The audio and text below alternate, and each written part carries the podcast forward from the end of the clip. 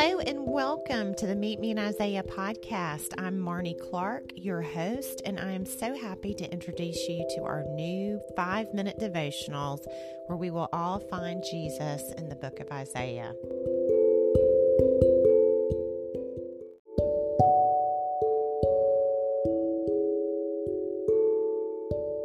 But he was pierced for our transgressions, he was crushed for our iniquities. Upon him was the chastisement that brought us peace, and with his wounds we are healed. All we like sheep have gone astray. We have turned every one to his own way, and the Lord has laid on him the iniquity of us all. So the soldiers came and broke the legs of the first and of the other who had been crucified with him. But when they came to Jesus and saw that he was already dead, they did not break his legs. But one of the soldiers pierced his side with a spear, and at once there came out blood and water. For our sake, he made him to be sin who knew no sin, so that in him we might become the righteousness of God. Isaiah 53 tells us that God's servant would be pierced for our transgressions. And we see that prophecy fulfilled in John 19, where it says that one of the soldiers pierced Jesus in his side. Jesus was prophesied about all over the Old Testament. I love finding the prophecies in Isaiah but there are many throughout the Old Testament. Psalm 22, if you want to go read that, it is referred to as a messianic psalm. When you read it, you feel like you're reading a New Testament passage about the crucifixion. Well, Jesus was also prophesied about in Psalm 34 20. It says this He keeps all his bones, not one of them is broken. And this is very significant Jesus was crucified during the Passover. He is our Passover lamb.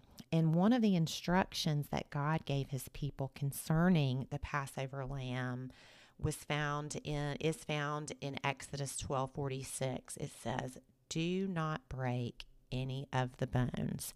God went to great lengths to show his people, to show all of us today as we go back and read that Jesus is the Passover lamb who stood in our place, who took our sins. And if you remember in John 129, the first part of John, John the Baptist saw Jesus walking toward him and he says, "Look, the lamb of God who takes away the sin of the world."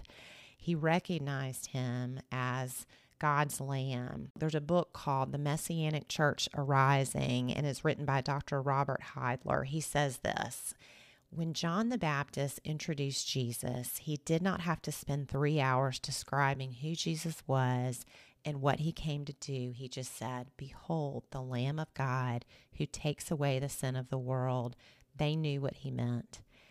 It is so incredibly encouraging, comforting to me in a world that we have so much conflicting information. You know, it depends on what you read, what you watch. You may get two, three, ten different versions. The continuity of the entire Bible never ceases to amaze me. Although written by 40 authors over a period of 1,500 years, the Old and New Testaments read as one book. God provided Jesus as our Passover lamb. He passes over our sins, giving us access to Him, pardoning all of us completely. It doesn't matter who we are. Jesus came so that all of us could have access to Him. And all we have to do is put our trust in Him.